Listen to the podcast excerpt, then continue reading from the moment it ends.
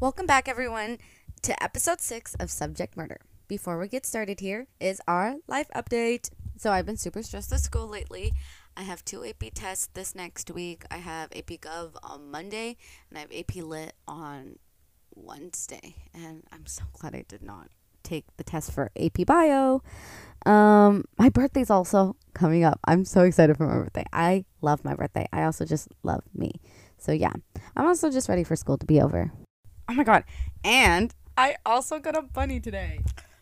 Um, I was at Safeway with my friends, and I gave um somebody like money, and um he got it for me after like five tries. Anyways, I named her Daisy, and she's really cute. I have great friends. You're just mad because you don't get me. I got you flowers yesterday. I literally bought you flowers. True. I did pay for your dinner tonight, though. You did. Homie Shields, how you doing? Doing great. I mean, yeah. I'm- Oh, I'm super excited for your birthday too. I got you an awesome gift. It's gonna be great. I'm very excited to show you. I want to know what it is. Yeah. Well, not till the 18th. But yeah, prom's coming up too for both of us. That's exciting. Yeah, I'm very interested in this case. You know, Yeah. I've seen a little sneak peeks and I'm ready for it. Yeah. Um, I'm very excited. We're also sharing one mic. Uh, we had some technical difficulties, so if you hear a lot of handing back and forth, that is why. Okay. So the case sources I will be using is a Wikipedia page, trial notes from casetext.com, and the rest will be in this description below. But those were the two I used the most. Okay, so it's 1993 in Savannah, New York, and and 13-year-old Eric Smith was described to be a very affectionate and loving kid by his grandparents. He was born in January 1980, and from an early age, Eric was diagnosed with intermittent explosive disorder. Intermittent explosive disorder is described to having sudden episodes of rage, verbal outbursts, being physically abusive, and having temper tantrums. It is a very rare diagnosis, and it's even rarer to have been diagnosed with it at such a young age like Eric. Eric was severely bullied at school for being a redhead, having freckles and glasses because it made him stand out. He didn't really have any friends, and many described him as a loner who kept to himself. Derrick Robie is a four year old boy whose parents described him as a happy, playful little boy. He was the oldest of three kids, and his favorite thing to do was go to the park.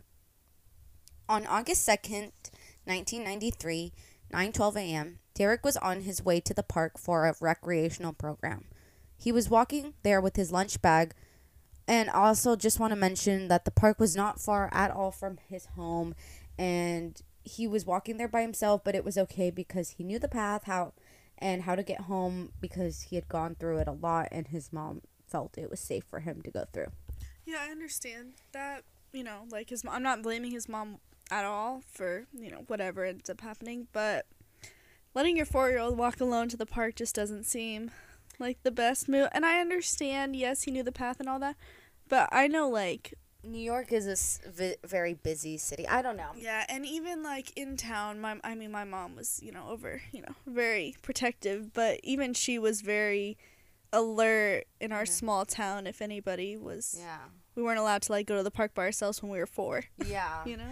Yeah, um, I don't know, but that's yeah. So he's walking to the park by himself, and on McCoy Street, Eric was riding his bike, and he saw Derrick walking. He knew Derrick from the recreational program, and he called out, "Hey, kid!" to get his attention. Eric asked Derrick if he wanted to go to the park on a shortcut. Derrick declined his offer, saying his mom wouldn't let him go because he was to go on the path he knew so he wouldn't get lost. Eric reassured him, saying he wouldn't get lost because he would walk there with him and they were going to the same place, so it'd all be okay.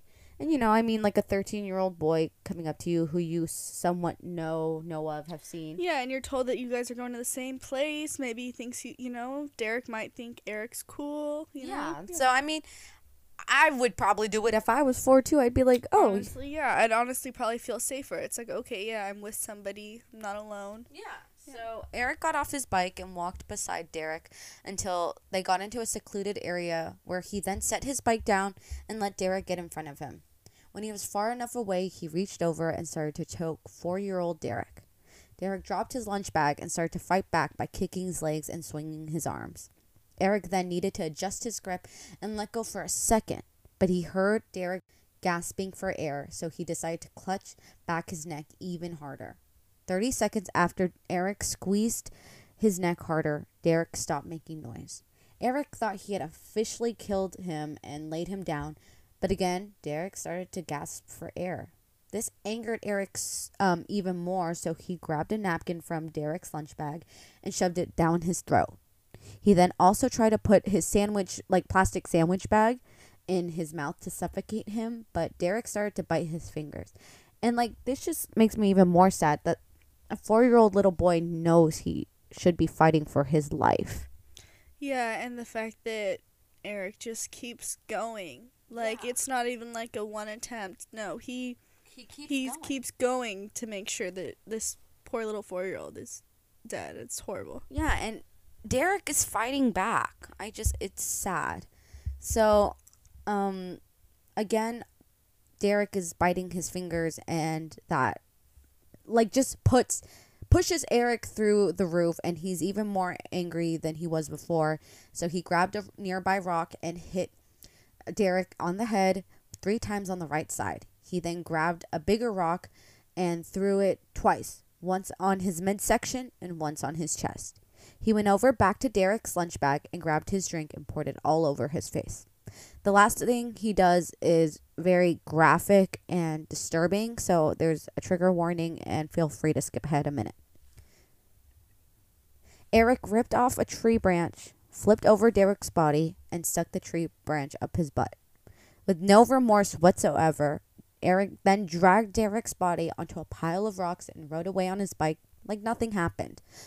Because Derrick had previously woken up um, in, you know, his past attempts, gasping for air, Eric returned five minutes later to make sure he was still dead. Yeah, the fact that he, I mean, the molested, I don't know, is that the right word? That he sexually assaulted? I don't know what the right Yeah, I don't know what Sorry, the I right don't word know is what either. The right word is here, but yeah, the fact that he did that to the kid and then, yeah, like kept making like trying to kill him, like kept doing stuff to him, and then went back to make sure he was dead. Like, that's sick. That's It was what there was no way to play this off as some kid was. Oh, you know, he was. Yeah. I don't. There's no way to play it off. Exactly. just And we'll get into that. Yeah. So he went back to make sure Derrick was still dead because he would worry he would get back up and walk to the police station and tell them what Eric had done, which just shows how naive he is and how young this dude is. Yeah. Yeah. So at 11 a.m., Derrick's mom grew worried because her son hadn't come home yet and he was supposed to be back by then.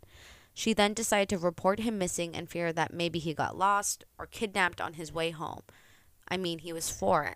Anything could happen to a four-year-old. Yeah. At 3:45 p.m., police found Derrick's body where Eric had left him last.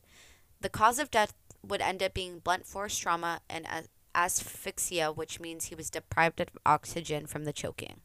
Over the next few days, they interviewed about 500 witnesses who was who were in the area that day and around the same time. And even Eric and his mom went to the police station because Eric had been in that area. So Eric goes in and tells them what he knew that he went to the park three to four times that day, but he hadn't seen Derrick at all. At 5 p.m., August 5th, they interviewed Eric again at his home because there were differences in his witness statement to other witnesses. When they questioned him, he said that he rode his bike on McCoy Street where he had seen Derrick on the other side of the street, even though previously he had said he didn't see him at all that day, even though he went back three or four times that day. He was able to give them an in detail description of what Derrick was wearing, and no one else was uh, able to give that. And they gave Eric a vision exam because they knew he wore glasses, but it came back that he couldn't see very well since he hadn't been able to wear his glasses because they had broken a few weeks earlier. When they mentioned how he could see so far away and clearly with his glasses, and you know, it had to be clear because he gave him a clear description. clear description of everything that he was wearing. Yeah. So they were just like, that's weird. He became angry. He emotionally said, You think I killed him, don't you? Police said no and continued on asking questions. But then he interrupted and said, I'm not the type of person that would kill, hurt, or sexually molest anyone. Yeah, see right there, that seems like you know, like a the dead giveaway that Yeah. he had something to do with it, right? I mean, he just named everything that happened to him. Oh, wait, just wait. The interview ended when his great grandfather, who used to be a deputy, asked the officers to leave the home because Eric was uh, like visibly upset. An hour after the interview, at 7 p.m., authorities came back to Eric's house. They asked if Eric could play out seeing Derrick that day and went back to where he claimed to have seen him on McCoy Street. But the sun had already gone down for the day and it was too dark to do anything, so they agreed to go back the following morning. The next morning, Eric kept changing what he was saying and he couldn't see very well, and the police started to get really frustrated with him and started to question if he really saw him or not. Or maybe he was just a kid who wanted attention because nothing he was saying was adding up. And again, he was 13. Yeah. So, I mean, What do you expect from a 13 year old who's had behavioral issues and all that? Exactly. Yeah. and like i mean again like you said him saying like i would never like hurt anybody or whatever is kind of like like suspicious but now they're like so why are we talking to this kid at all so on August 7th, they didn't work with Eric at all and they, there was no contact whatsoever. But the following day, August 8th, Eric confessed that he had killed Derrick to his family. His great grandpa reported his confession to the DA at, and asked if they could keep it quiet, keep state police out of it, and should they arrest him, that they wouldn't do it publicly. The DA convinced his great grandfather that it was important that Eric give a statement to the police captain Delap. Eric was then taken in for questioning with Captain Delap, where he was able to bring his great grandpa and stepdad. Eric Eric's DA left the room because he wanted to be able to defend him without hearing anything that could make him not want to defend him and like give him a good chance of, you know, root, you know, like being on his side. Yeah. He didn't want to be like biased to towards the victim. Authorities wanted to get a psychiatrist to evaluate Eric and see if his diagnosis had anything to do with what had happened. But later on, like they realized no, that like it literally had nothing to do with it at all. And so he was just just not right in the head then. yes, Unrelated to obviously that. Yeah, and in his confession, he literally told like when he was telling Delap everything. He literally said the minute he saw Derrick, he, he knew he was going to kill him. Like there was no and that's why they brought the psychiatrist in to see if maybe something triggered him. Maybe Derrick was like, I don't know, being annoying. I don't know cuz you know, I don't know how Yeah, something to make him yeah, angry. yeah. Because he does have a diagnosis, but mm-hmm. then, like I said, they like they checked him out, everything like thoroughly, and they were like, nope, his diagnosis had nothing to do with it, and the fact that he said he- the way that he like saw him, eh, he just knew instantly. Yeah, and the fact that he went, you know, I know I keep bringing this up, but he kept going back to keep, Hurting him. yeah, to make sure he was dead. A four year old, A a child, like, Yeah. it is just. So it's yeah, it was gross. So Captain Delap read Eric his Miranda rights and explained everything, including that, you know, if he could not afford an attorney, he should be given one, and that his family members were not to interrupt the interview at all. And the only question he had before he signed his papers was, What's an attorney? Yeah, and that just hits you like, wow. Yeah, he's also a child. He That, did like- this to a child, but he's also so only a 13. child and like yeah. that just shows how like not it's not innocent but like um how little his world is Yeah. like he is so young that he didn't even know what an attorney was and it's just like how could you be so young and do something so And, yeah, and horrible committed these awful crimes, horrible things, and be and not know what an attorney is. Yeah, it's just it's weird. So like Delap told him it's a lawyer and explained what a lawyer was and Eric agreed and signed the papers and they like he like signed his confession, turned it in. So Eric finished giving his statement, signed it in, signed it, turned it in, and he was then indicted with one count of murder in the second degree in September 1993. Eric's family tried to then appeal, saying his apparent his family then tried to appeal, saying his Miranda rights were violated because like confession. I don't know. They were just trying to say that Captain Delap did it wrong. They were trying to just do whatever they could to keep their son out of prison. Yeah. And so, and saying that they were violated, but it didn't help them in any way and it didn't get them anywhere. Eric spent 28 years in jail until February 2022, when he was released on parole.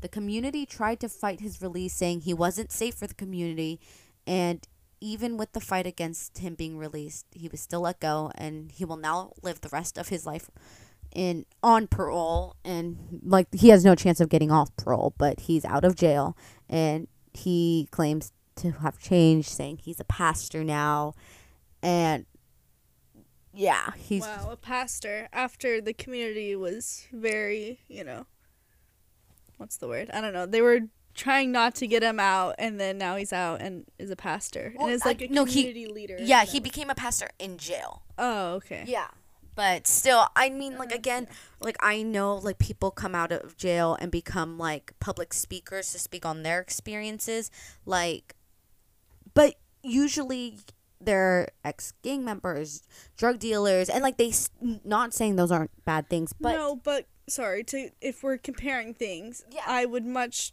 feel much safer with a drug dealer than I would with somebody who would do horrible things to a child.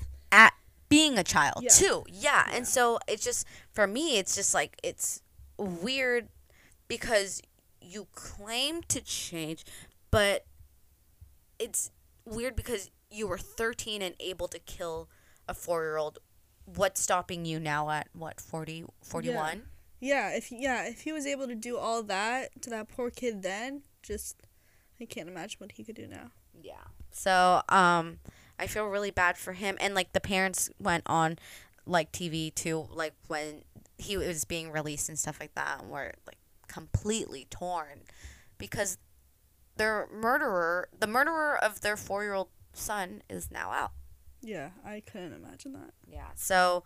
We just want to say our respects to Derrick Robie's family and you know like put that out there and I thought this was important to like bring out there to show that like there are young kids who murder and now he's being released and in fact I just posted about this on my Instagram a 10-year-old little girl was killed in Wisconsin by a, a 14-year-old boy Wow.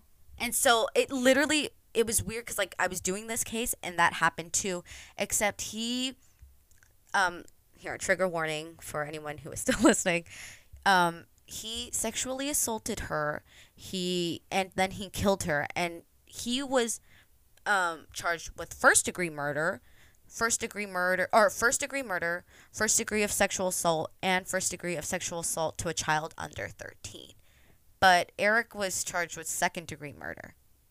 So I just think, and it like 1980 isn't that far from them, but I like I don't know, but I just think that's like so weird that there are children out there who are killing other children. Yeah, and it's crazy because all your other cases before is about you know fourteen year olds who are Or murdered who by are- Yeah, adults. who are the ones who are the victims, and now you're saying this thirteen year old Yeah. boy is the Yeah, and the um most recent person who just killed that little girl, he too also said he knew that day he was gonna kill her. that is sick. Yeah, so I also just want to put that out there and say her name was Lily Peters, and I will have her memorial um, GoFundMe and other expensive like attorneys um, in like my description. And my heart just goes out to that family right now. I feel so bad for them. Like I can't even imagine what they're going through right now.